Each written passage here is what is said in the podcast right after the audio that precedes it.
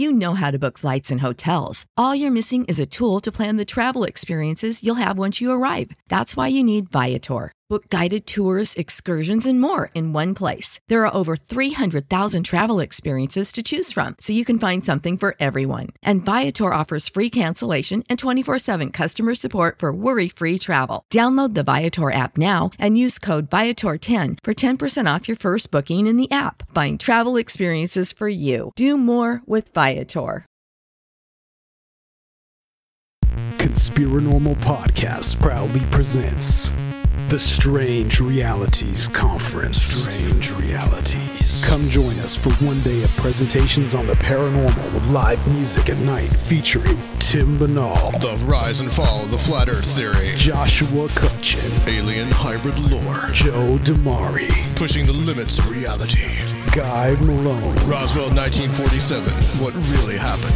Timothy Renner, Pennsylvania Wild Man. and added to the lineup, Mark Anthony Wyatt, Cornish legends and UFO sightings. Zach Hunt. Presentation of his book Unraptured. Followed by a live recording of the Conspiranormal podcast. More speakers and music acts to be announced. October 19, 2019, SIR Tickets and Nashville. info at www.strangerealitiesconference.com. $40 at the door, 30 bucks pre-sale.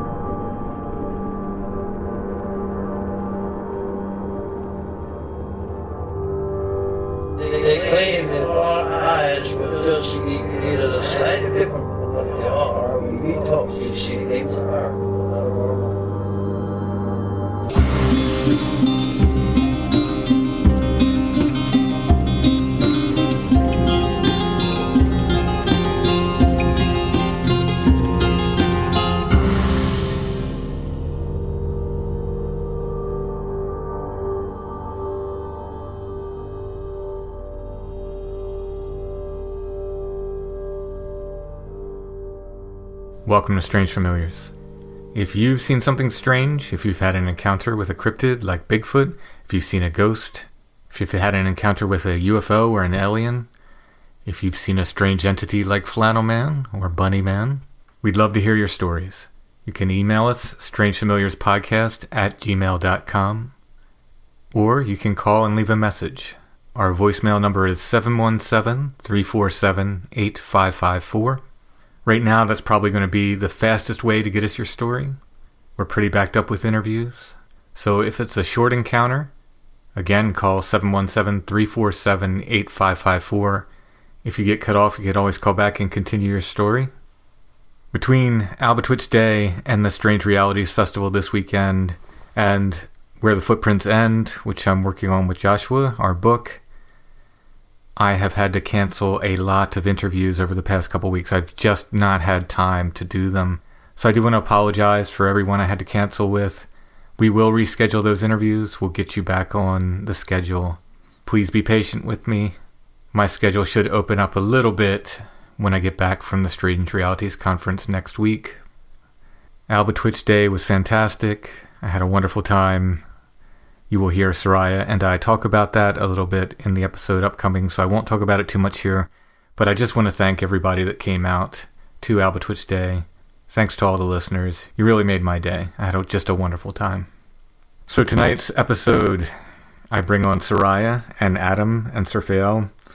And it's just kind of a relaxed episode. We talk about the Strange Realities Conference. We talk about Albatwitch Day. I read a couple listener encounters with Flannel Man and we just have a general conversation. Before we get to that conversation, I did want to mention that Strange Familiars is brought to you by our patrons. Thank you so much, patrons. Without you, we could not make Strange Familiars. If you'd like to help us make Strange Familiars and get extra episodes besides, you can become a patron at Patreon. That's patreon.com slash strangefamiliars. For just $3 a month, you get full extra episodes of Strange Familiars. We try to do more than one every month, but we do promise at least one full episode every month. There are other levels of support there as well for things like t shirts and signed copies of my books and music and more. You can check it all out at patreon.com slash strangefamiliars. If you don't like the idea of a monthly subscription like Patreon, you can always go to strangefamiliars.com, look in the show notes, and you will see a paypal.me link. With that, you can make a one time donation, and of course, that helps us a great deal as well. Another way everyone can help is by liking and subscribing wherever you're listening, whether it's iTunes, YouTube, Stitcher, wherever. And leave us those nice five star reviews because that helps get the podcast in front of new potential listeners. So now let's get to my conversation with Seriah and Adam and Serfael.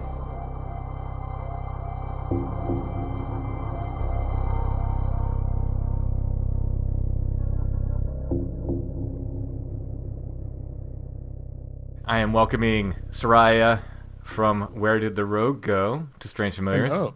How you doing, Seriah? All right. And Adam from Conspiranormal. What's up, guys? And Serfael from Conspiranormal as well. What's up? How's it going, guys? Very good. So, How's it going with you guys? uh, well, we're just back from uh, Alba Twitch Day. Seriah came down for his second Albatwitch Day, but not in a row. You didn't come last year, did you? Correct. Or as Seriah says, Albatwitch. Albatwitch. Is that a metal guy thing? I have a friend who's into metal. He pronounces it the same way. Well, it looks like Albat and Witch, so Albatwitch. Yeah, I was like, is it to emphasize the bat and the witch, or I don't know. kind of figured, figured Witch was its own thing. It's more metal that way. We'll see if that's how Mark Anthony Wyatt pronounces it. He's not quite a metalhead, though. No, but he, He's but more of a I think- rock I think the accent. I think the accent though. Uh, Yeah. yeah, yeah, okay. it's a Fair German enough. word though, so it doesn't count. And how do you say it in a German accent? I don't know. I don't have a German accent, but I am But from the lands of the Pennsylvania German, and it's, it's generally Alba Twitch here. So I believe you pronounce native words the way the natives pronounce them. I believe that's the way you handle pronunciation.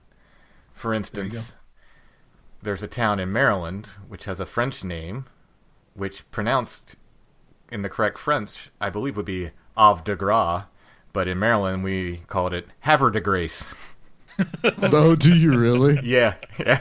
Yeah. Well, see the so where I'm close to where I'm from in Chattanooga. There's um, what is should be pronounced Lafayette, Georgia, but it everybody the natives say Lafayette. Yeah, that's So- what people say around here. Lafayette. Lafayette. All right, then. Yes, Albatwitch was great. I had a blast. I absolutely had a blast. did too. The Strange Familiars listeners that came out clad in flannel, that was just an incredible sight to see. Yeah. It was, it was amazing. It was amazing. You're starting a cult. You're starting a cult, Tim. I'm doing my what's going best. Well, not only that, but everyone wanted on his uh, haunted tour. And so, like, there were what? So only supposed to be like 40 people, and there were like 100. There was over 70 for sure. And uh, Dang. some of So here- those people did here- not pay. They were on the honor system, and, and some of those people did not pay. So if you're listening, and and I'm not talking about the Strange Familiars listeners because I know they, they filled up the reservations quickly, but I know some people just showed up and were like, "Hey, we want to go on the tour." You owe the Columbia Historic Society. You don't owe me any money. I was doing it for the Columbia Historic Preservation Society, so you, you owe them ten dollars if you didn't pay for that tour. Yeah. Uh, and here's Tim, you know, his wizardly looks with his staff walking down the street in Columbia with like 100 people following him. I got to see pictures of that. well, the, we, Saw we, we have, we have pictures and video. Cool. I did I did videotape his, his spots where you know, I videotaped the whole thing, but I'll edit it down to his spots. Yeah, I think it, it for my first ghost tour. I think I think it went well. I think I did It all wa- I, You did great, honestly. I, Did you have to make anything up? No, I don't make anything up. I it was all legit stories. It's a lot of history. You know, there's a lot Yeah. of town history and stuff. It is a very historically significant town, so it's easy to talk the history there. I mean, there's What's a the what's the significance of the town? What's the besides besides it's on like on a really major river? What's what's some of the historical significance of it? it's really like the the sort of I don't want to say the home or the genesis point, but but it, it was a major access in the Underground Railroad. There were makes se- sense. there were several uh, very wealthy free black men that lived in town, and others that lived in York that had strong connections to the town of Columbia. And uh, they had a really, really extensive network kind of built to bring slaves up from the south and get them over that river and get them free. And it's it's really an amazing story. And uh, when I'm done with this Bigfoot stuff, it may be a book. Hmm. It's Oh, nice. it's Yeah. incre- it's just an incredible story. It's an absolutely incredible story, and, and it ties It- in. it that- is- I'm It is a nice little town. I was there a couple of years ago. Oh yeah, yeah, yeah. But this, Oh yeah, that's right. Adam came out with me the, f- the first time I went out. Yep. yeah, Mm-hmm. yeah, Yeah, I drove to Ithaca the night before and then drove right back down where I came from and then right back up. You just stayed there and then drove back up. We moved the location, so we used to have it on the street, and we moved it to the Columbia Crossing Center. So it's right along the river now. It the venue is so much better. I mean, it's just ridiculous how much better it was, and really just to see everyone having a good time and just to be able to hang out and you know with and people came to you know see Seriah. I saw people in Where Did the Road Go shirts and. Uh, they were just taking pictures with us and just seemed happy. Just everybody seemed really, really happy, and it was just such a good thing to just look around and just just see people having a good time and just sitting around talking with Nice. listeners. And at some point, Seriah is so deep into conversation over over on the side. I just was like, "What you're doing? On where did the road go over there?" Oh, that that was with Chris Ernst, who's been on Where Did the Road Go? oh, okay. So, Yeah, you, he- you literally were doing a where did the road go?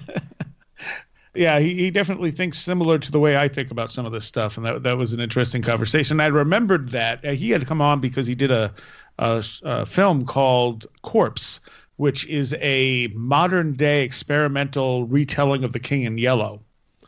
And I really liked it. And had him on, and we talked about that and various paranormal stuff and Lovecraft and things like that. And he had wanted to come back on at some point, maybe join in a roundtable, and I just never got around to, to bringing him back on. Uh, partially because he's not on social media at all, so you know I actually have to email him.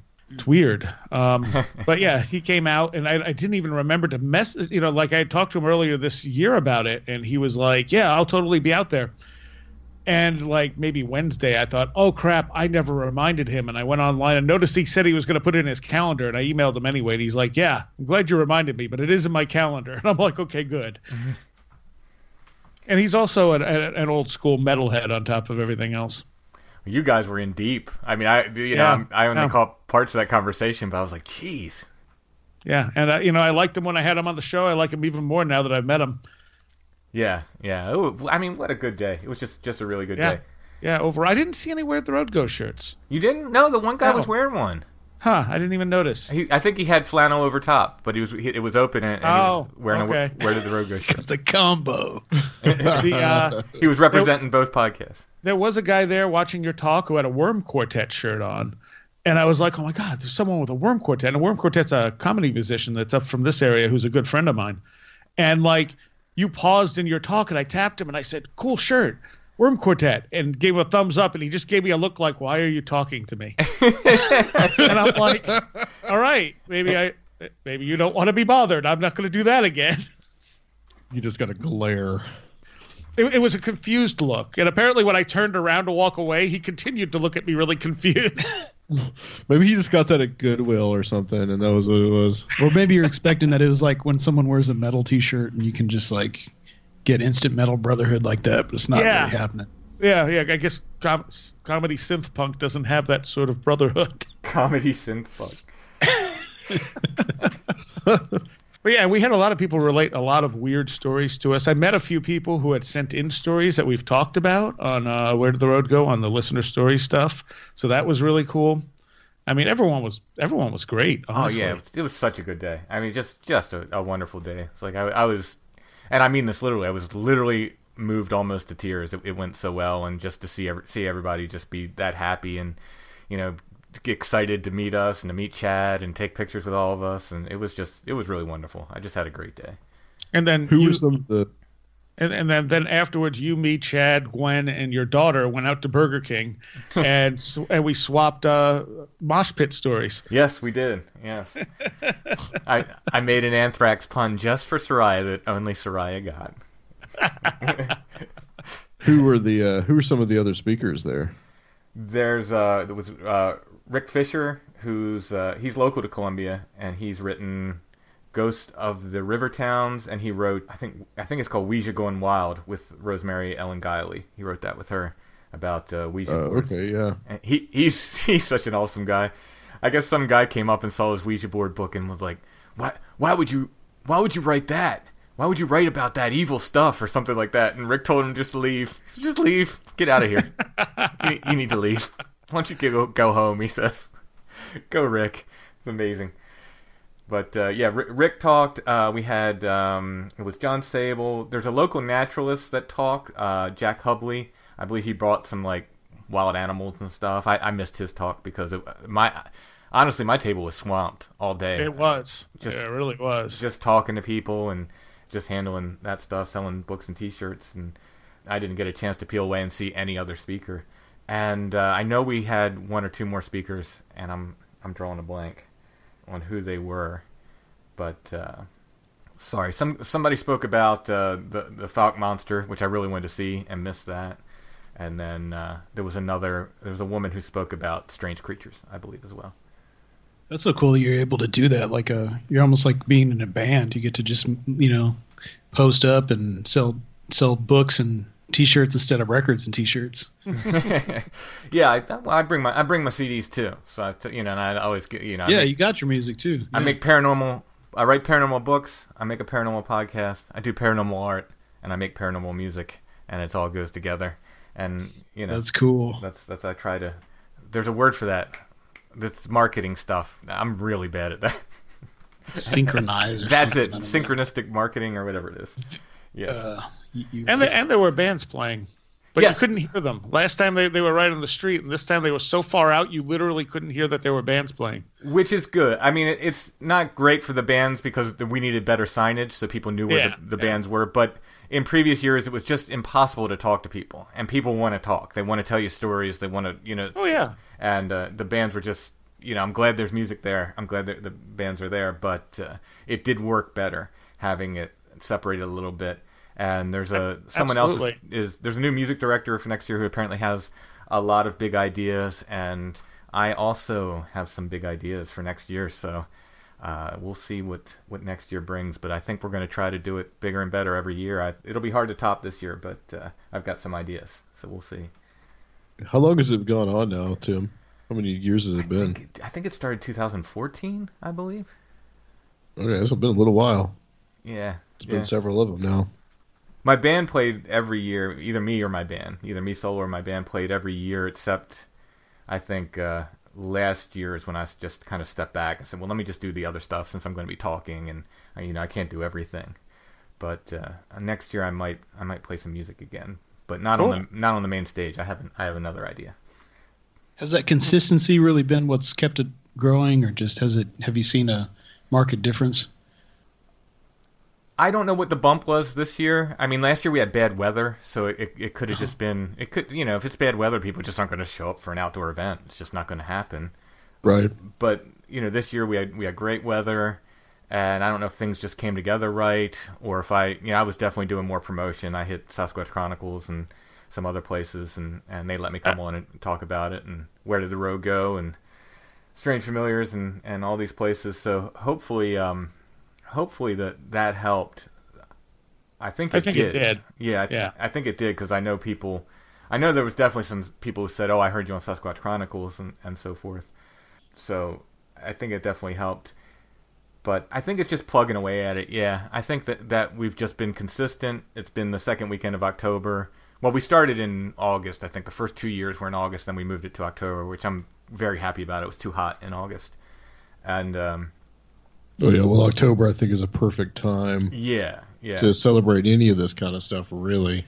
and the fact that Columbia Historic Preservation Society, who is the the organization that's that's really behind Albatwitch Day, they're so nice, and uh, the Chris, the director there, he's a fantastic historian. I mean, he's the one who who got me interested in in Columbia historically, and just with his stories because he's just got so many great stories. I mean, it's just one great story after another, and he's so interested and passionate about the history of the town, and he's super passionate about stuff like ghosts and cryptids too. So it's you know, there's no fear or anything when it comes to supporting a fest with like spooky stuff. I mean, in fact, he's like, we need more tarot readers, we need more people who sell you know scary stuff as vendors, et cetera, et cetera. That like that's what he wants.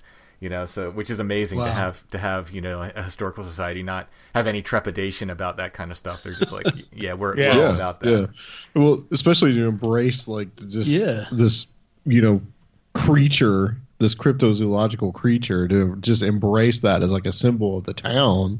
I mm-hmm. mean, I think that's And the- excellent. The, folk history. I mean, yeah, the know, folklore. Yeah. Yeah, yeah, yeah, exactly. And and of course they looked at what you know Point Pleasant had done with Mothman Festival, and they said, "Great idea." You know, Right. how can we Right. do, how can we do that here? And uh, you know, I think it's it like I said, I think it's getting better every year. I think they're gonna they're gonna grow it every year, and I'm really really happy, really really proud to be a part of it. It's just a cool event. That's excellent, man. And two listeners, Seriah, uh, Laura and Jessica, they they actually had something happen on the Ghost Tour.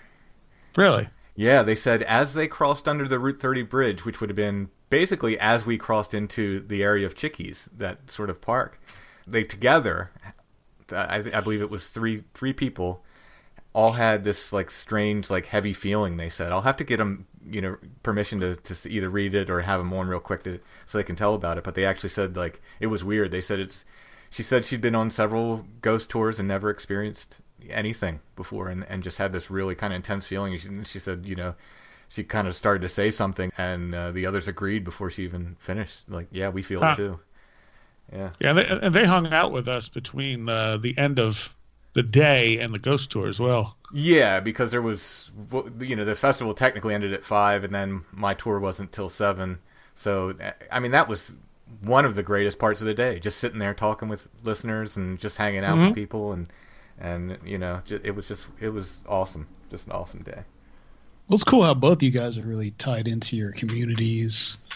Um, that's something we're really struggling with, to be honest. But it's pretty urban, so we've got a lot of pretty standoffish people and little fiefdoms, etc. But we're real inspired by it. Well, I think you're doing something which is going to help with that. Wh- What's there's something happening in in Nashville this weekend? What, what's going on? Yeah, yeah. There, there is something happening in Nashville this weekend. It's called the Strange Realities Conference. Am I supposed to be there? Yes, yes. You are. The, you are supposed to be there, and you are required to wear pants. I know that you've been asking that question quite a lot on Facebook. Do I Um, have to wear pants? it's it's it's either that or just uh, it's either that or a speedo. It's whatever, you, you, just as long as it covers something. One or the other. Uh, Flan- flannel pajamas. Flannel nothing- pajamas. Nothing yeah, in between. E- either either a speedo or a flannel pants. speedo. I'll go with pants. Has to be wool. I'll, I'll, Yeah, I'll, so- I'll save everyone's vision and go with pants. yeah. So you are going to be here. We're coaxing you onto a plane. I know, For the first, first time, time since in- before 9/11. I haven't been on a plane since before 9/11. That's amazing. Well, it took me quite a few years before I got on a So plane. So you've never had like a body scanner? Yeah, No, no. it's fun. Like you step in this It's tube fun. and this step in this tube and these like this this weird like uh, uh, rotating bar goes around it. Yeah, you know, yeah. like Well, I've had several always- MRIs, so you know it's probably it's, the it's, same thing. uh, it's pretty Yeah, similar. similar. Yeah. So we've got you here, and we've got Joshua Cutchin. Who? That that guy. you guys might Yeah. know might have heard of him. Yeah, yeah. He uh, he's coming to talk about some alien human hybrid lore, as I understand. Did you call him Jawa Cutchin? Yeah, Josh. Joshua Cutchin. Okay, but you, you did Not- call him Jawa. Yeah, no, I didn't call him Jawa. No, Oh, he's he's he not one of be the a- little guys from Star Wars. Yeah, but he does like Star Wars. If you called him Jawa Cutchin, he might like that. He probably would, yeah. And Tim Binnall is going to be here as well, talking about the bizarre world of the flat Earth theory. I saw, I've seen that talk before. It's a good talk. It's really good, actually. Yeah, excellent. Yeah, I'm I'm really looking forward to seeing it. And Guy Malone is coming all the way from Roswell, New Mexico. On a flying saucer. Yeah, he's coming on a flying saucer. We're gonna, he's gonna, he's gonna, gonna crash. He's gonna land there at the uh, at, at the venue. He's gonna crash into the Scientology Center next Yeah, door. right next door. and so he's so he's going to be there talking about uh, what he believes happened at Roswell, 1947. And we've got our friend Joe Damari is going to be there demonstrating his ghost hunting technology. And doing live ghost demonstrations. Live ghost demonstrations, yeah. And we've also got Mark Anthony Wyatt, who I know, I think you've had him on, Seriah, I think, right? Oh yeah, I think I was the first one to have Mark Anthony Wyatt on. Yeah. Cool, dude. He's coming on. He's yeah, co- definitely. he's back in the United States, so he's gonna be he's gonna be here in Nashville. He's only about uh, when he's here in the United States, he's only about six hours away from us. So, um, and then Zach Hunt, who is a uh, who is an author and researcher. He's got a book called Unraptured, where he talks about how he kind of left the uh, Christian rapture theology behind. It's kind of a uh, he's kind of an odd man out, but uh, he's a local arth- author and he's been on Conspiranormal, so. I no, I heard him. uh, He's it was super interesting show when he was on. Yeah, he's uh, Yeah, he's really Yeah. cool. he's an excellent he's an excellent guy, excellent guest, and uh, just really wanted to have him there. So it's going to be a little different, but uh, I think people will probably get something out of it. It's going to be an interesting mix of people there, I think. And we've got live music at the end of the night. So we've got my cousin actually is coming up here from Atlanta. He's going to play. He plays all his father's songs that his his dad wrote, and so he's going to play some of those, do like an acoustic set, and then we've got uh, Goat Herder, our friend Yeah. Jedediah, who I've who's been on Strange Familiars and on Conspiranormal, and is a big fan of both. I think I don't know. I think he listens to Where Did the Road Go. I'm pretty sure Yeah, he does. and so he's going to uh, play with his band. I guess is what did we describe it as? Angry farmer metal. Is that what we described it as? And it had sort of a black metal feel too. yeah, Yeah. yeah. Kind of folksy. It's pretty cool. It's pretty good. And we've got a DJ for the night. Yeah, then uh, one of my best friends, DJ Mike Vulcan, is going to be playing uh, all vinyl set of a lot of futuristic and UFO, alien, paranormal themed retro nice. stuff. Nice, nice. And it's uh and uh Space disco. and it's and it's BYOB. So anybody wants to bring some beer for the towards the end of the night, then they are welcome to do so. Also, bring some cider for Tim. So it's BSCFT. Also, There's a lot of uh, a lot of the craft brewers around town are doing uh, a lot of new ciders too, so there'll be plenty of ciders to try. Totally. Oh yeah, Tim, have you ever been here before? no, no. This be the first time. I I heard it's not a walking city. I heard it's a driving city. Well, downtown is walking. Yeah. you can do a lot. You can do a lot downtown just walking around. Um, that's normally more like the touristy area. hmm But yeah, if we go to like East Nashville, we'll probably have Yeah, to. you can't hop around drive. different sides of town. But Right. overall, the town is not that large, so it, it, it it's really quick to get around. Yeah, we've got some. We've got some things we want to show you guys too while you're here that are because like historically and kind of um, how would you describe it? Synchromystic. Something like that. Yeah. Yeah. just kind of the. There's a lot of interesting things in the city, in that it was the Athens of the South, so there's a lot of occult symbolism and cool stuff like that. Yeah, we got the Parthen, the replica of the Parthenon here. Yeah, you might want to see that. It's pretty cool. There's a giant Athena in there, marble with gold. Uh, it's pretty wild. So Is it Athens o- is not the okay? Athens of the South. Um, no. Um, well, yeah. I mean, technically, I guess, but I'm excited. I've been on both coasts, but not much in the middle of the country. I've been to Chicago and uh, Ohio and stuff like that, but uh, not too much in the middle or the, the the south. Well, no, that's not true either. I've been to Alabama. I played music in Alabama, but uh, didn't do much stops in between. Well, I mean, as a folk musician too, I mean, you we're Yeah, probably gonna be gonna interested in yeah. Country Hall of Fame. I mean, there's a lot of that. Yeah, a lot of good good culture. So you should have definitely have fun, and we're gonna get that banjo for you. we'll see. We'll see. We shall there, see. there's a couple hanging up there in the venue. yeah, They've I got a- a picture last We've got night. electric sitar. It's pretty rad.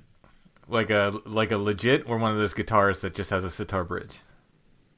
Like that. Yeah, it's like it's like a sitar. I don't know how it's electric. I don't know how it exactly Yeah. works, but it's pretty cool. So where we're doing this at is called SIR Nashville, which stands for Studio Instrument Rentals, and it's really like a studio space, and it's a it's a place where bands can go and practice. Your rehearsal And so studio. yeah, so we've got the biggest room there for the day.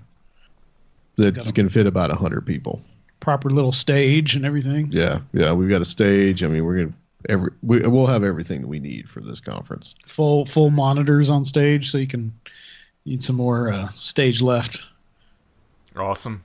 Yeah. And you did get my rider, right? Yeah, yeah. Mhm. And Rob's a sound man, so you can yell at him and abuse him all you want. Yeah, yeah. I never got that. I was always super nice to the sound man. I never got that whole thing with bands. Like why like oh the sound men and like um they're responsible for your sound. Why not be Yeah. nice? they can mess it up for you too. Right. Yeah, Rob, Rob's gonna be an awesome sound man. yeah, I mean that's what he does. He's Cool. uh the- he's he's very accomplished at it. so I can have like delay and reverb on my voice when I do my presentation. He can make it happen. Big foot, foot, foot, foot, foot. What are you going to be presenting on, Tim? Why, I have two presentations. And one is the 1920s Gorilla Flap in Pennsylvania, which I think is just a fun little talk. And I show all about where these so called gorillas were popping up. And I have maps and stuff I show and show where they were and all the newspaper headlines. And there's just a ton of stuff. There's just, just so many sightings of these so called gorillas. And of course, I don't believe they were gorillas at all. I think they were Bigfoot, whatever Bigfoot is. And uh, so that's my one talk. And the other talk is a preview of Where the Footprints End that I'm doing with Joshua Cutchin. Yeah, well, that's I'm really excited about that. That you guys are going to be able to present that uh, in the Maybe, wild. maybe I'll have to talk to Josh about this and see if it's possible. Maybe we can give a preview of the cover because I I finished uh, Oh, the black and white version of the cover and gotta say, I'm gonna try not to break my arm, pat my own back here, but uh, Hey, it's a pretty good cover. You know, he showed it to me, and I mean, it's uh, it's it's pretty freaking awesome. I thought you were going to say, eh, it's all right. in that in that wild man flap that you're going to talk about, is, Mm-hmm. were any of those described as wearing like clothing? no, not these. Mm-mm. These, So that's earlier. y- yeah, yeah, those tended to come a little bit earlier than these. Yeah, these were all. Uh, they were saying they were escaped circus gorillas. Is mostly how they were trying to explain these. very interesting. So just in the nude. Yeah, But yeah. we're really looking forward to having you, man. It's gonna be it's gonna be a lot of fun. Like I said, we really want to try to start creating that kind of sense of community, like you guys really have. I feel like. I I think this is a good way to do it. I think you'll find that people come out, and it's. I mean, it's going to grow every year, but hopefully, man, hopefully it, it doesn't need to. Hopefully, you pack the place. Yeah, that's our hope. Mm-hmm. That's our hope. So, uh, where can people get tickets? They can go to strangerealitiesconference.com and when they go to the front page there, there's a link that says book now that's going to take you to the Eventbrite page. And it's $30 right now all the way to the to the doors open at 9:45 on Saturday morning the 19th. So you can get it for $30, but once we're there at the venue, you you buy it, it's going to be 40. And that's forty dollars to hang out all day, and listen to the music at night. Yeah. Yeah. I mean, we have we have eight presentations, and we have music at night, and this is going to go on from over twelve hours. And uh, essentially, there's no, there's going to be breaks in between. But question and answer session, live recording of Conspiranormal. Yes, sir. After we talk, yeah, it should be a really cool time. And you can just, if you want to meet any of us, you can hang out and talk all day. We- We'll be there hanging around all day. Yeah, and it's a good private venue too. It's not like um, you're not going to be going down some labyrinthine hallway. There's places where people can hang out Awesome. underneath pictures of uh, the Rolling Stones, David Bowie, and all kinds of interesting stuff. Awesome. That's Saturday, October 19th. Strange Yep. Realities, Nashville, Tennessee. Especially anyone uh, anyone who's a fan of your shows who uh, is gonna you know who's in the area you know this is definitely worth it you know a small trip if you're in the mid south area you can have fun you can i think we do we still have the is there still hotels uh, reservations open for people to get that discounted rate is that still Um, going it's yeah, it's closed now. okay it's closed but, But there there are some people that took advantage of that. Yeah. I know there are definitely some Strange Familiars listeners that are talking about going. I know there was some people in the Strange Familiars Discord that were saying they were trying to go. I'm not sure how certain they were going. So people are definitely talking about it. They're, they're they definitely uh, want to show up. Nice, very nice. Yeah, we actually when we were we went to the Alien Expo and actually ran into a Strange Familiars and Where Did the Road Go fan there. So you know, and that that person is coming. So Nice, awesome. full circle Well, since I got you guys here, maybe I'll read something. And just leave us alone. No, yeah, I'm just gonna go read. So you guys, you guys finished my show for me. I'm gonna go read. Do a good job and don't cuss. All right. no, I have a couple flannel man stories. Want to jam on those? perfect. All right. Yeah, perfect. let's jam let's let's let's fly the flannel, man. Do it. My name is Rose, and my dad passed away nine years ago. He knew I was into the paranormal. About a year ago, I was asleep and I heard my name. So I opened my eyes, and at the foot of my bed was a man with a red flannel, black jeans, and a wide belt that was maybe brown. His hair was black and thick, one length and a little past his ears. When I saw him, maybe three seconds, he was opaque but wavy. I screamed really loud and I shut my eyes and started praying. I like reading and watching about the paranormal, but I'm a chicken when it comes to seeing or hearing anything that may be paranormal. The thing I questioned about it being my dad was not the age he looked in the vision, it was the flannel. The guy in the flannel was about 30 years old. I know in the afterlife, you can choose what age you want to be. My dad probably would have chosen 30 years in his afterlife. My dad, at 30, liked to dress sharp. He wore suits and dress shirts and dress pants. He even had the thick black hair, but he would slick it back. My flannel man had it loose. I just caught Strange Familiars a couple weeks ago on YouTube. My dad was 78 when he passed. I'm about 50 now. I don't even know why I'm responding since my experience was so short and may or may not be real. So, Seriah, you're the dream man. What do you think about all this stuff? I mean, it very well could be a visitation of some sorts. Um, it seems like a pretty straightforward encounter, really. Yeah. Yeah, I and mean, just because it's short doesn't mean it's not. You know, there's not something to it. Yeah, exactly, exactly. So with all this stuff, how much weight do you give to the impression? So if it, if it was her impression that it was her dad, how much weight does that does that hold? You think? In a dream, a lot. Mm-hmm. yeah You know, I mean, because your logical mind's not in play there. Generally, it's it's your subconscious. So if she feels like it was her dad, that you know, I would say that holds a lot more weight than you know a dish moving in the kitchen and going, oh, it's dad, and that's that's fine too, because it very well may be. But you're you're looking for that connection when you're conscious. Right. Right. Most often, too, you hear about people encountering loved ones in dreams. Yes. That's that's a very common thing. That's happened to me. Has it? Deceased loved ones. Yeah. I did you tell that? Uh, you might have told that on Strange Familiars. I, you know, it's very, it's interesting because like I don't really remember the content of it. I mean, there were things that I remember, mostly with my grandmother on my my dad's mother. I was very close to her, and I've had dreams about her and where she's talking to me, and I don't remember. It's weird because you don't really remember the content, just like kind of the feeling of the dream. Mm-hmm. But I've had that happen to me. Yeah, and then the, the people will tell you they have these sort of rules for this stuff. Like I heard someone say, you know, if you dream of a loved one, that means they passed over. Well, how do they know? Like how do you like how do you know? Yeah. Yeah. And Well, that actually kind of drives me a little crazy that people just make up these rules and act like they, they apply somehow. Yeah, It's yeah, kind of, exactly. it's kind of like the Bigfoot stuff too, where like the Bigfoot, the so-called Bigfoot habituators, you know, and it's like I was like, well, I know what they do, you know. This is you know, well, how do you know? well, it comes from the flesh and blood people too. They'll they'll tell Yeah, you straight up. right. They turn around and tiptoe back through their own tracks. Give me a break. You don't know that. Y- you Yeah, know, you- yeah, right. Right. It, I mean, it's it. It sounds like you're actually out there, like doing some anthropological study of Bigfoot when you're when you're doing that. But who knows? I mean, but I that is a common motif Yeah. that you hear a lot is people talking about the deceased, seeing a deceased loved one in dreams. I Oh, mean, it, yeah, it, yeah. It, My- it happens over and over and over. My father died last year, and I've I've had several dreams with him in it.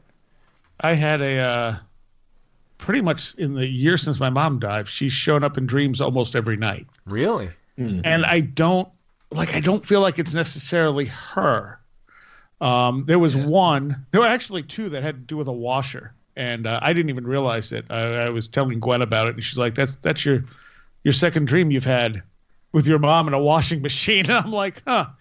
It is, but I, in, in the second one, I was like dealing with her, and it was everything was a mess, and and I stopped and said, "Oh, it's nice to see mom again." And I thought it's not her. That um, this is just a dream. Like I realized it didn't feel like her. Right, It felt like she's dreaming about her. And I'm sitting, and I've been sitting there for a while now, thinking, why do I keep dreaming about her every night? I mean, it's not like I've dealt with it. I'm not, you know, it's not like something I need to deal with. And I'm thinking, you know, she's been in my life for so long on an almost daily basis for the most part that I think my brain is just going, mm, she wasn't there during the day. Let's put her in here at night, you know? Mm, like like uh, the Phantom Pain in a sense. Yeah, sort the of, yeah. psycho- But it's it's just psychological thing. yeah, it's just, just my brain filling out like, oh, she's missing, so we'll put her back. Right, right. That's interesting. And and and a lot of times it's real simple little things that aren't um you know in any way like significant. They're not deep anything. It's just I'll be walking through the room and she'll be standing in the kitchen and then you know I keep going, but she's there almost every it's starting to stop. There's a mundane aspect to the dreams, of what you're saying. Yeah. Yeah, Yeah. generally. Even if the It's dream nothing itself, really profound necessarily. Yeah, even if the dream itself is bizarre, the parts with her generally aren't. Speaking of Gwen, she came to Albatwitch Day as well. She did, and you you two had a had a very hardcore brawl Yes, we were promised. cage match. It was brutal. no, she's she's fantastic. The, uh, it was it was a great time. It was awesome to to meet her as well. Uh, but anyway, back to the story. This so if it's hypnagogic, does it count as a dream still? You know, so if if it's hypnagogic and her impression is still that it was her dad, does Sure. that carry just as much weight? I think so, because a There's plenty of space hypnagogic experience, the hypnagogic experience is still a is still dreamlike. You know, it's still your unconscious mind projecting. It's just whether you completely uh, are divorced from quote reality. Uh, there's plenty of space in between, of course, as we know. Yeah, Well, it's it's also an altered state of consciousness, and we know that these things come through through those. Right. and the, and it's a, and it's a liminal state. Yep. So, what about the flannel? I think you know. I really when when did this happen? Uh, this is um, a year ago, she said. Okay, I, I I still think it's really interesting that the bulk of your flannel man stuff happens right around the time the Seattle scene bursts out into the culture Yeah. with the whole flannel look. It, I mean, it existed before, and it and it has ex- continued to exist after. But the encounters I've collected, the bulk are in the early to mid '90s. And and I feel like that there's something to that. There's some kind of zeitgeist or something affecting these encounters. Al- Allison does as well because I, I kind of like ran it by her because you know she's she's much more Jungian in all this stuff. She's much more you know you know archetypal based and and that and I, I kind of like well what do you think of that because I was telling how interested you were in the idea that this that, you know kind of pops up around the grunge thing, and uh, she's like yeah I think I think there's something to that. Well, hasn't popular culture in some ways almost taken the place of folklore? Sometimes. Yeah, I think Sometimes, I think sometimes, yeah. I mean, there's there's been that article that's been going around that's just like the internet is killing folklore. I'm like, how even? Like, I don't even see that for a second. Uh, the, the internet is probably saving folklore. Yeah. Yeah. And creating new Yeah. Oh, sure. folklore Oh, yeah. and memes. Oh, Yep. absolutely, absolutely. But uh, I I don't see the internet hurting folklore at all. Well, I, I always bring up the black eyed kids and those stories when you have all the black eyes in a lot of television shows. This jet black eyes, starting with the X Files and moving on, even to Supernatural and those to type television shows. And then people will say that they see these kids with the with the solid black eyes. I mean, it just it's just a reflection of popular culture. Yeah, I, well, I mean, I think there's something to the idea that that we may be, speaking of it in video game terms, we may be skinning these things ourselves.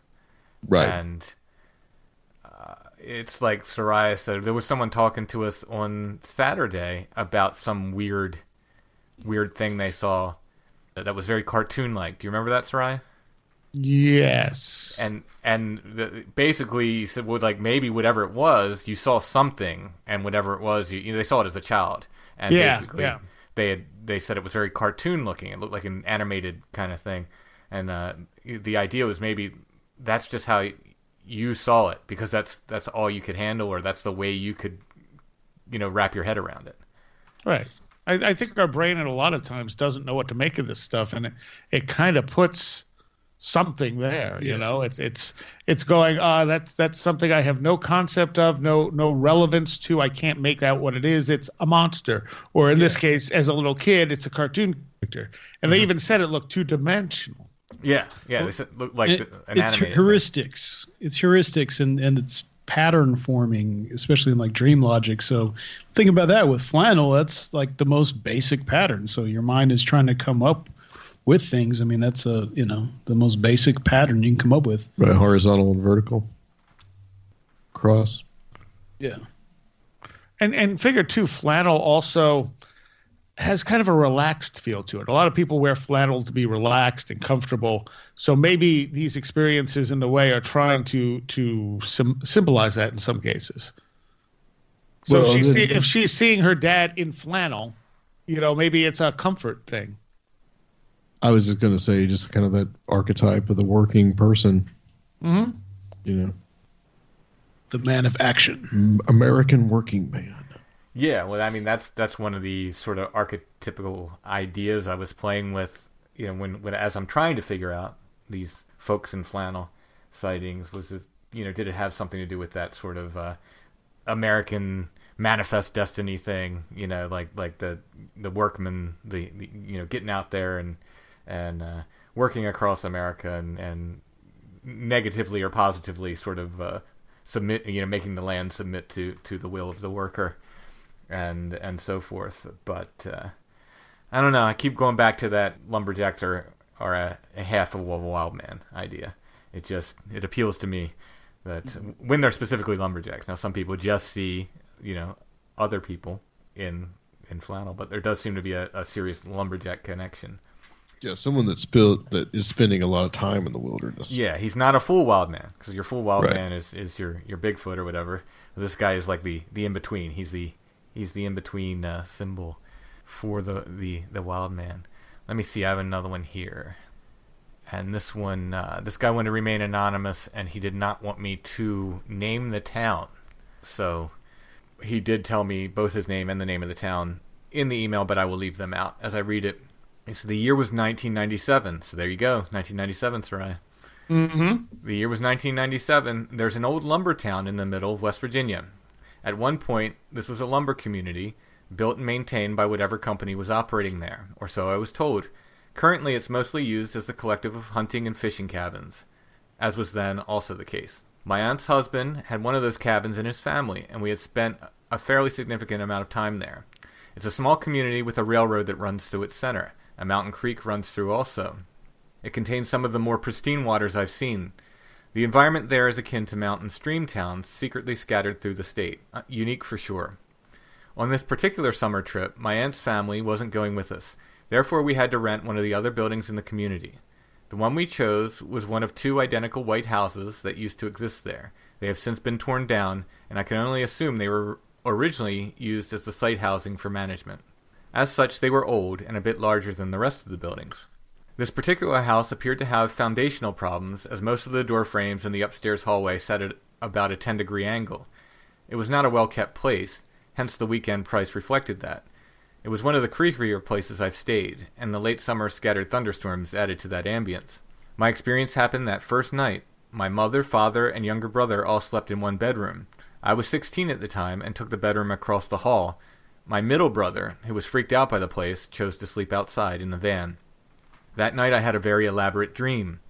I was sitting on the porch of one of the houses in the community, talking to a family. This porch faced the railroad track, and the people with me were dressed in clothing that would have appeared from an earlier period. I don't remember what the context of the conversation was, but a train arrived at the station there. Off of the train walked a group of five or six African Americans, all dressed similarly to that same time period. They had equipment, I would surmise, that would be used in the lumber industry. They were accompanied by some more official looking men, as if having been brought to do manual labor. When they reached the middle of the town, they were met by a gang of people wearing white cloaks, hoods, and carrying torches. The African Americans were then led by them down to the river, where they were drowned.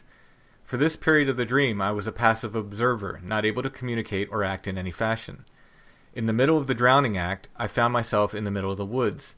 There were blood marks smeared on the surrounding trees.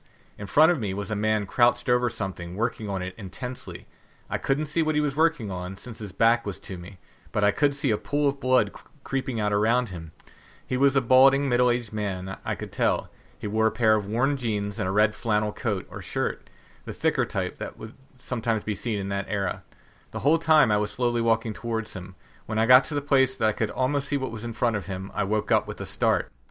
I don't know what time it was. Being it was 1997 and we were in an old house in the mountains, it was dark. When I say dark, I mean the kind of moonless dark people from the cities don't really realize exists until they experience it. At this point, I was wide awake and sweating. As I was getting my bearings, from the corner of the room I heard a whisper Did you see it? The voice repeated this question over and over, getting softer with each sentence until it was no longer audible. In a state of confusion and fear, I laid there not moving for the next few hours until dawn. I consider myself a rational person. I am an engineer by trade and have always thought in a methodical way. By morning it was nothing but a dream in my mind. I made no mention of any of it until the ride home a couple days later. I brought it up because my mother had a story of her own from the same night. There were four bedrooms in that house. We occupied the two at the end of the hallway, while the two closest to the staircase remained empty. Keep in mind the disrepair of the place and the angle at which everything set. It was somewhat disorienting, especially in the dark. At some point in the night she had woken up. She went downstairs to get a glass of water. When walking down the hallway, she heard whispering voices, similar to what I had heard. They started louder from both sides in each empty room, multiple people whispering at once, with each sentence getting quiet after each recital. The message she heard was, We have something to say to them. When leaving the hollow of the town rests in, my mother was having some level of a panic attack. Once she began talking about it, her telling her experience led to mine. I don't know what to make of the whole experience, except there was a flannel shirted guy in the woods doing nefarious things in a dream. That seems to be a common theme on your show, so I decided to share. I haven't been back to that town since. There you go. That sounds like something that probably really happened there. I mean, that's the question, right? Is, is I mean, that's how would they just come up with all that unless they'd just been watching some movie or something? That's just yeah, it's a lot of specific detail in a dream, and dreaming in place is always really interesting too. Um, yeah, that's what happened to me in Pandemonium. When I was dreaming there, I was dreaming in place. I was in my tent, in that place, dreaming, and that's when I was woken up by those those wood knocks. It was very disorienting, very very strange. Didn't you guys have dreams after too? I've Like had when you- dreams when you, came home. Yeah, I, you- I, I had uh, dreams not related to Pandemonium. Well, I, I believe they were related to Pandemonium. I had a really freaky dream as I was uh, mixing all the audio and, and doing all the editing when I went to sleep. You know, and I'm up till I don't know three or four in the morning doing all that, and I, I finally get to sleep, and I wake up at some point, and I mean, I woke up in my dream, but again, I was dreaming in place. I don't think it's so unusual when you're at home to dream in place because you're at home, you know. But when you when you go somewhere else, like like I said, when I was camping and, and I was dreaming in place there, it's not someplace that subconsciously you're super familiar with. I didn't find it necessarily strange that I was dreaming in place at home because you know subconsciously I'm uh, you know rather familiar with it. I see it every day, but uh, I happened to be, and I woke up from my bed in this dream and and walked to go to the bathroom, and there was just this scary, really scary looking hag like woman just screaming and screaming at me, Just Oh uh, my god! just standing in the hallway, just I mean, just just screaming. It was uh, yeah, terrifying. and I'm trying to figure out like what is this you know, like because she wasn't screaming words, she was literally just screaming, just screaming, shrieking at me. Jeez. But you know, there was that story that we read on Where Did the Road Go, Seriah, about the guys that saw the weird, uh, short little things in the in their yard, and then they Well, that they did- incident that incident ended, and then they had they started they had these dreams. Uh, these they had these shared dreams, so like that reminds me of that story. Yeah, but they didn't actually see anything. That was the thing. Right, right, right. Well, neither did Tim afterwards. You know, True, true. just heard just heard something in pandemonium.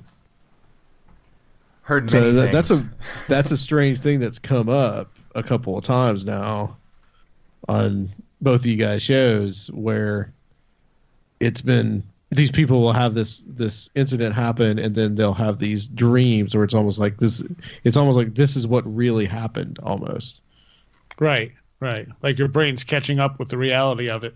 Yeah, yeah, something like that. And then it freaked those guys out so much that, well, two of the guys were okay, but the one there's the third guy didn't even want to talk about it.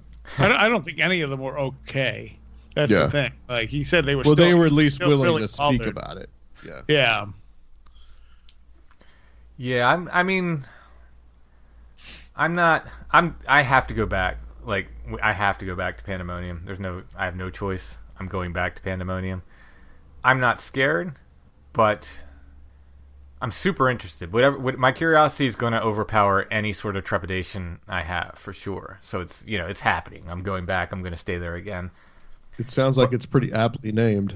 Oh yeah, oh yeah, yeah. That's what uh, I think Tobe was saying when I did the the podcast with him, following up on it. He's just like, it was just like all of a sudden pandemonium breaks out, and I was like, yeah, I guess you kind of kind of did.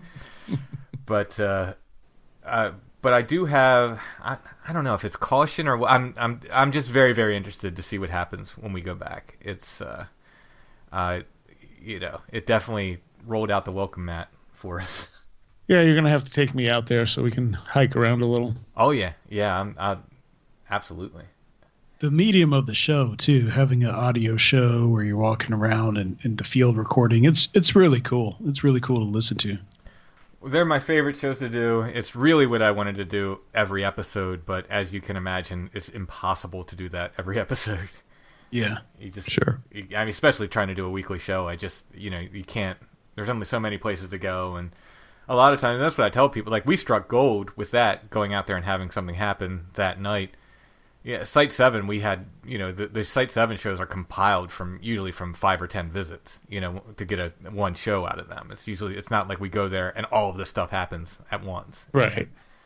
i think for the types of experiences that you're having i think it's i think it's better to just listen to it like that i wouldn't really want to watch a video as much Well, you never. I, I I don't know what it is, but you're never going to catch stuff on video. yeah I, I yeah mean, absolutely you know but but with just sound you can you will catch sound and and just uh, the feeling in your voices and everything it's it's really entertaining Well, it's you know it's thousand percent genuine. You could. I mean, Yeah. Even as I'm Yeah. listening back, I'm going, yeah, I was scared. I could hear it in my voice. yeah it's i mean kind that's what i mean it's like it's super creepy Yeah, I don't know. I still want to try to get it on video.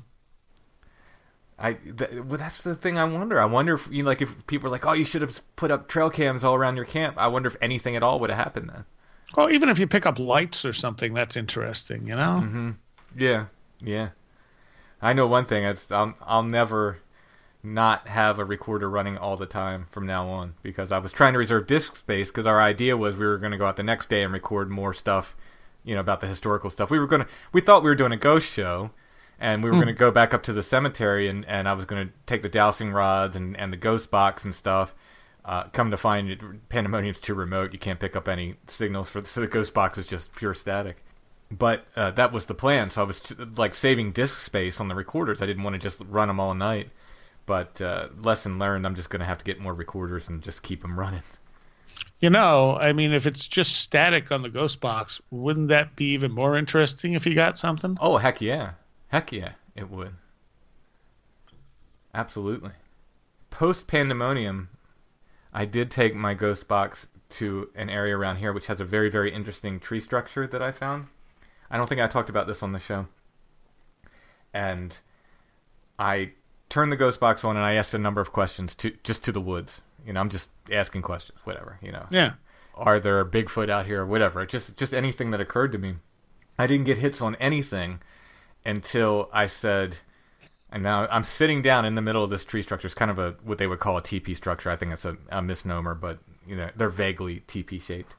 And I'm in the middle of the structure, and I just I just say out loud, "What is the purpose of these structures?" And the only hit I got all day was after I said that I got spiritual.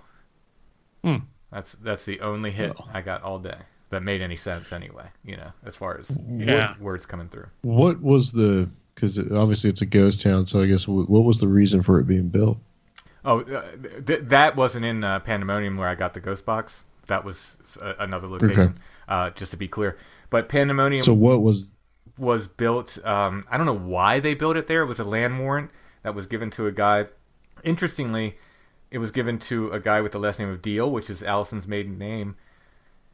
They're probably related, but they're not directly related. So he's not like you know he's probably in in her family tree, but not it's not one of her direct ancestors. But very interestingly, they had a property in York that was also named Pandemonium in York County, and we're trying to locate where that was. And it looks like they moved to Perry County, which was I think at the time it might have been under a different county when they moved there, but it's, it's Perry County now. And they were given this land warrant, and they called that Pandemonium as well. So why, you know? And if the York Pandemonium ends up being, you know, Toad Road or Site Seven or any of these, you know, Hex Hollow, any of these places that that I spend a lot of time in, that's going to be especially interesting. Hmm. We have the land warrant uh, forms where they filled out, and we know that there were two land, there were two properties called Pandemonium, both owned by Deals. The land warrants uh, show the York County Pandemonium is earlier than the Perry County Pandemonium, and it looks like the, the one deal moved up to that area and just named the area Pandemonium. So, but what they did there was they had a steam tannery. They, so they would uh, take the tannins from the bark and I guess uh, tan leather there. That was the main business in town. And then just a lot of uh, there couldn't have been much farming. It's real rocky, rocky, rocky stuff there.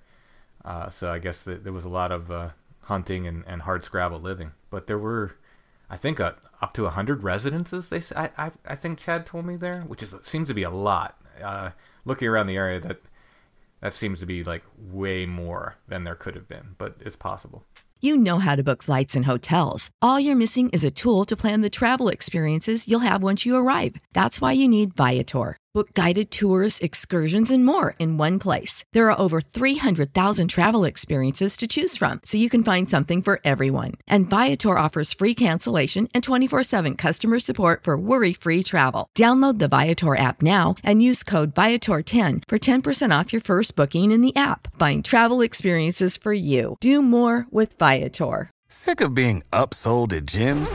My guy, you're currently a base member. For $90 more, I can upgrade you to our Shred membership. For 130 more, you'll be a Swole member. And for just $300 more, you'll reach Sweat Platinum.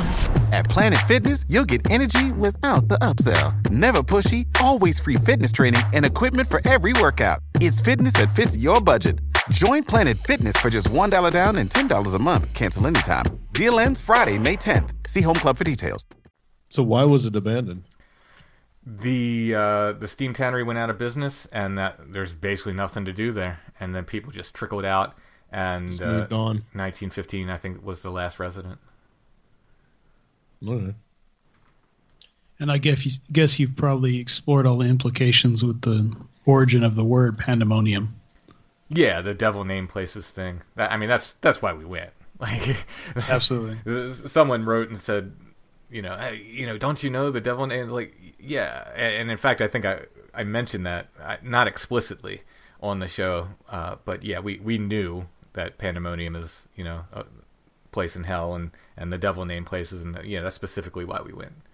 Oh, so Pandem- Pandemonium is a place in hell? Oh yeah, yeah. It's the I it's guess the, I didn't know that. It's from Paradise Lost, I think. Okay, that's what I figured. yeah it's it's And something it's- like the the home to all demons or something like that. Yeah, it's English Pan, Greek Daemon. Um, It says uh, mid 17th century modern Latin denoting the place of all demons in Milton's Paradise Lost from Pan all and Greek Daemon. So does it have? It doesn't have anything to do with the god Pan. Well, I mean, root word wise, yeah. Yeah. Yeah. The great god Pan. Pan and panic and you know all that, uh, all that jazz. The capital of hell. So, Surf, when we were on before doing the swap cast, and I asked Adam about his weird stuff. How'd you get into this stuff? Oh man. Um well, I'm originally from uh, outside of Phoenix, Mesa, Arizona. Uh, my parents are both artists. My mom was always pretty mystical, so I was kind of like a weird desert kid. My grandfather was an astronomer, so from a real young age, I was turned on to the physical sciences and astronomy, just a basic understanding of really old, big universe and stuff like that. I used to go fossil hunting with them. Uh, but I was always into mysteries. I had the Time Life books. I was into you know Indiana Jones and everything else. Um, in the uh, in that whole kind of early '90s stuff, uh, I grew up with a lot of Native Americans. Was really led into see a lot of stuff that a lot of people don't get to, like the Hopi lands and stuff like that.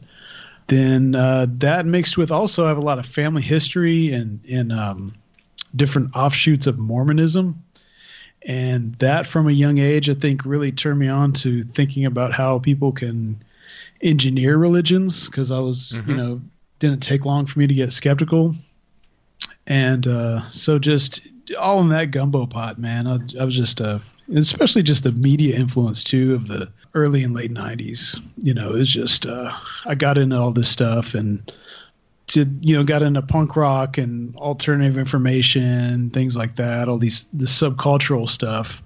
And then um, i really kind of took a detour in college and tried to get a little more into serious stuff. I, I studied international relations got my degree in that um, but kind of uh, just got back into the more speculative uh, fields because i got kind of burned out on all the uh, well, it's political political science and you know just all that mess, and uh, wanted to explore all the weird stuff I was into when I was younger again, and so I really went back down this path and got a lot more mystical and uh, speculative, and got all the books I always wanted, uh, and uh, started checking out all the podcasts. Came across Conspiranormal, met Adam, and the rest is history. How'd you get on though? Like, I was, like, how did you end up getting on this? You just met Adam and like eventually was like, hey, I want to be on the show. No, no. That's you can tell that. Uh, no, I mean it's like um, Sergio was a fan of the show. I knew of him. I knew he was kind of into some of this stuff, and uh, he I don't even remember now. I don't even remember. It's like, was it? Uh, I guess that Rob's band was playing somewhere. Yeah, I just said yeah. like you know like uh, uh, told Rob about about Serfield. Said he's a fan of the show. He wants to you know hang out. So he came to the to the bar where Rob's band was playing and hung out with us a few times. Came to the 200th episode, and then I was just kind of like Rob, let's uh because it was L- Luke had already. I don't you know I don't know what happened to Luke. He he missing 411. and uh Was so Luke the one that was always falling asleep? Luke was the one that was always falling asleep. Yeah, so, so, he's just asleep somewhere. yeah. So so yeah, he's I- he's in the he's in the woods He's- he's waiting to Van be- Winkling. Waiting. Yeah, he's waiting for his uh, Prince Charming. But um, he so he was gone and I told Rob, I said, well, let's, you know, let's see if we get Sergio as, as a co-host, but we'll see how he does. And um, we had him ask some questions at the 200th episode. with Josh And Randall then- Carlson. Yeah. And then he, we did like, I think that we did like a book review or something like that about, they had you on as a special guest, and then we just invited him to become part of the show. Yeah, And then, uh, and then Rob had some personal reasons to leave, and now Sergio is like went from a fan to co-host, and now he records it and produces it for me now too. So Nice. That's awesome. So that's it. But yeah, it's been it's been great, man. I mean, this has been like a it's really felt like a rebirth. This has done a lot for me um, as far as I really wasn't happy with the place I was in life at the time, and uh, I was really burned out doing a construction job, and and uh, this really helped me uh, get back on my feet mentally and, and get interested and inspired again. So it was it's been a real big influence on my life. It's been all totally positive, and I'm really thankful for it. Well, and it's really as- given me a sense of community too. Now I get to uh, you know communicate with so many great minds. It's it's awesome. As Yeah. a listen, as a listener, just as a listener, like I think you add a lot to the show. So, and I Cool, appreciate it. Yeah, I agree. Yeah, me and Strive had that conversation off air. You guys make a good team. That's awesome. Yeah. yeah, thank you. Yeah, he he does add a lot to it, and just his his knowledge base is great too, with all this interesting um, paranormal and then also the, kind of the conspiracy stuff too that we talk about. And I'm a you total know, generalist though. That's the thing. But Yeah, as am I. yeah. So we had some good conversations, and um, we definitely kind of dig deep into into all this material. But uh, it's it's great to have a uh, it's great to have a co-host that uh, when you ask them like what do they think, they're not like uh, uh I don't know, dude. I don't know. I don't know. I So don't know. so you know to have that you know that that that give and take that's what you want. Oh So, yeah, yeah, absolutely. Surf, did you catch the um, series on Mormonism last podcast on the left? Did no, no, I did not. I've been listening to a couple uh, a couple shows uh, on uh, Mormonism, different podcasts. Um, I was trying to remember one. Was was that one I was listening to? Adam, I don't know, but but yeah, it's uh and now I'm, I've been really studying the uh, the mound builders mythos and a lot of this like antiquarian history around here too, and how much that influenced uh, like people like Andrew Jackson and um, the you know this this whole kind of uh, you know British Israelism stuff and how much it even it influenced the entire you know uh, move westward. And uh, everything is really easy for me to understand because I I understand that background really you know so it, it all it all ties in now so a lot of these things I'm studying now really come full circle with a lot of things I heard through my childhood and learning family history and stuff so it's, it's pretty wild last podcast did I think it was four or five episodes. They just, just did a huge deep dive on Mormonism, and uh, as someone who you know grew up in that, it'd probably be pretty interesting series. Yeah. To uh, well, and I have to I have to say that uh, I I spent my early childhood in a uh, what was called the reorganized church, not not like the fundamentalists, um, but this was basically uh, it was a split when. Um, Joseph Smith died, uh, the family members who I'm descended from stayed in uh, Nauvoo and Brigham Young, and then went out west. And it was pretty much just like a regular Protestant mainstream church, just that had a couple extra books. Uh, all the ritual and Freemasonic influences and all that stuff was it was not there at all. So so I definitely did not. Uh, I had a hard time fitting in with a lot of Mormons uh, just in in school because especially like Mesa was very heavily Mormon populated. Um, but uh, you know, I, I don't have that Mormon experience though. I'm just familiar like with the stories, and we were enough at a. My parents were already enough at a distance that it was, it was just kind of like a lens that kind of gave me some, you know, real sociological history lessons at a really young age. Mm-hmm. Have you ever had any experience with anything weird, unexplained? Yeah, uh, uh, definitely felt presences. Definitely seen strange lights in the sky. Uh, pretty sure I've been touched by a few, uh, whatever you want to call it, entities, ghosts, etc. Seen seen things move violently uh, by themselves. Um, and then uh, I'm just really into synchronicity too, and uh, I think with magic and the occult and symbolism, when you concentrate a lot of psychic energy on things, you will, you know, start really seeing crazy synchronicity in your life, and that's been uh, my life for the last couple of years. Um, and So yeah, I've, I've definitely had some some strange experiences.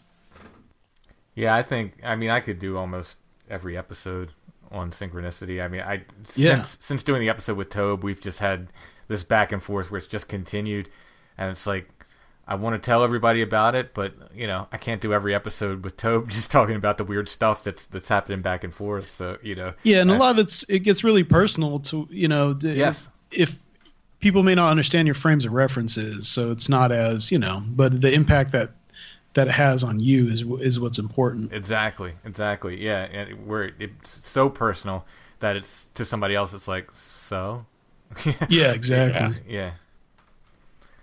Well, awesome. But a lot of a lot of uh, things recently have really centered around uh, the sense of place of a neighborhood I've I've been at in uh, in Nashville for a long time, and uh, place from my childhood that I've since learned the history of, and they have all this crazy occult stuff in it, and uh, it's really blown my mind, and it's it's been really cool, and it's uh, like I've been able to tie in uh, several places that had a lot of significance in uh, growing up and coming of age here, and when going back and really digging and learning the history of these places, a lot of them have like either uh, really terrible events that happened, or there's weird occult significance and history, and so it's it's it's been pretty wild.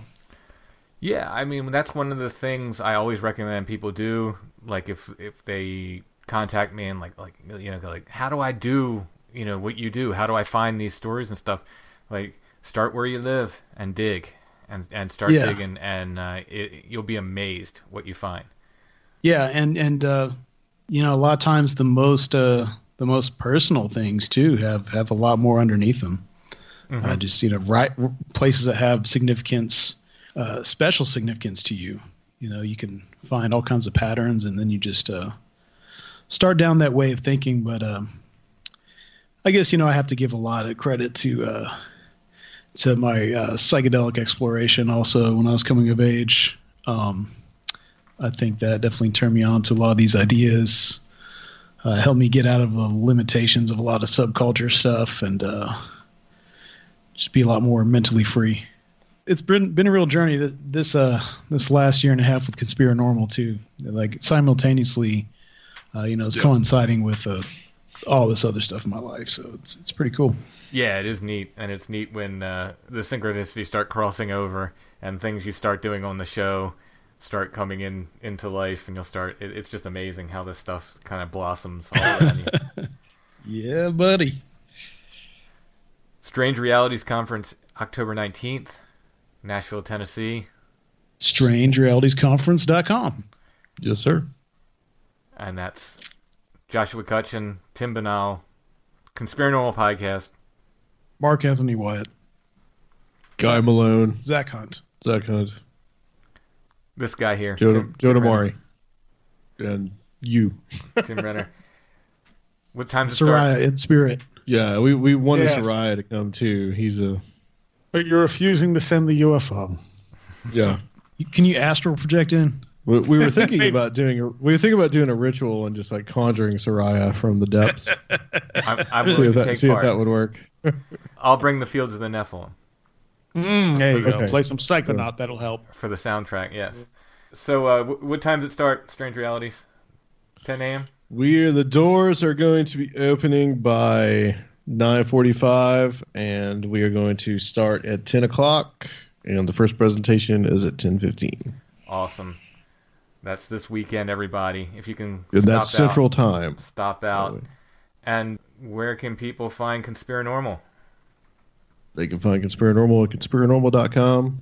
We've got uh, all the archives going back to 2012, almost 300 episodes now on uh, conspiranormal.podomatic.com. And we're on YouTube as well. And just about everywhere else you can find podcasts. 300 episodes. Just about. Wow. And uh, Seriah, where did the road go? Uh, it went to www.wheredidtheroadgo.com. There you go. I set that up, and you hit, you just hit it out of the park. Trying to trip me up, huh? it's not hard. Don't worry. All right, guys. Thanks for coming on Strange Familiars. Thank you. Oh, good time as always.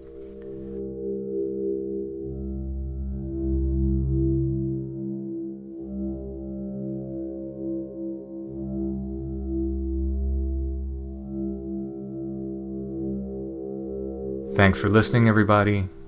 I hope to see you at the Strange Realities Conference in Nashville on Saturday. I will be back soon with another episode of Strange Familiars.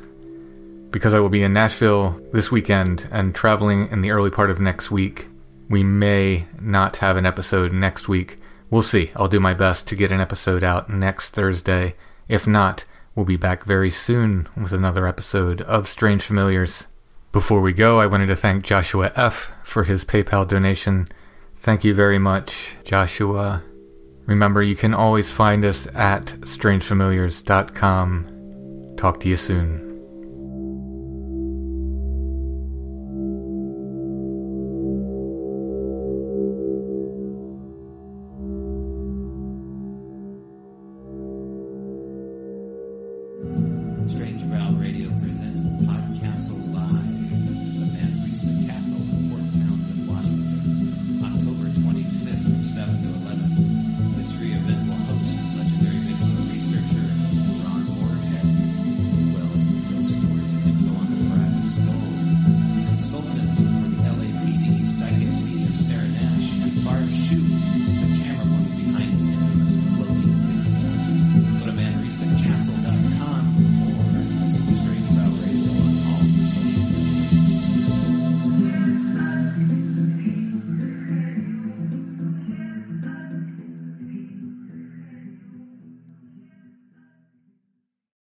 Strange Familiars is a production of Dark Holler Arts, music, books, art, podcasts, and more.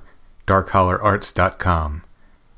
Intro and background music is by Stone Breath. Go to stonebreath.bandcamp.com for more.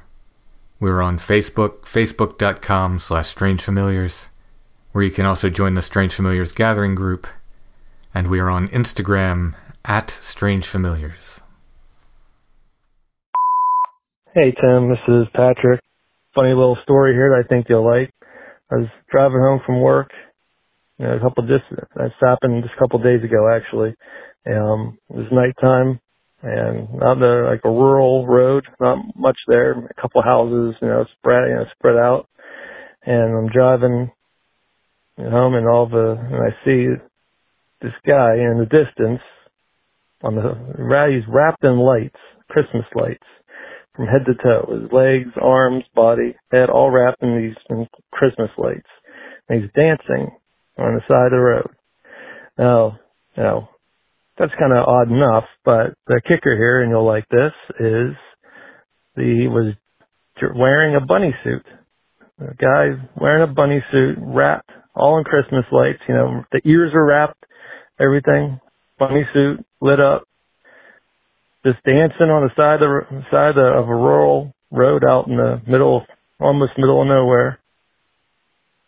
I don't know what I don't have to say about that. I know you like the Bunny Men, so there you go. Love the show. I like your music and your art. You know, you know what you're doing. So keep it up, buddy. Thank you. Bye.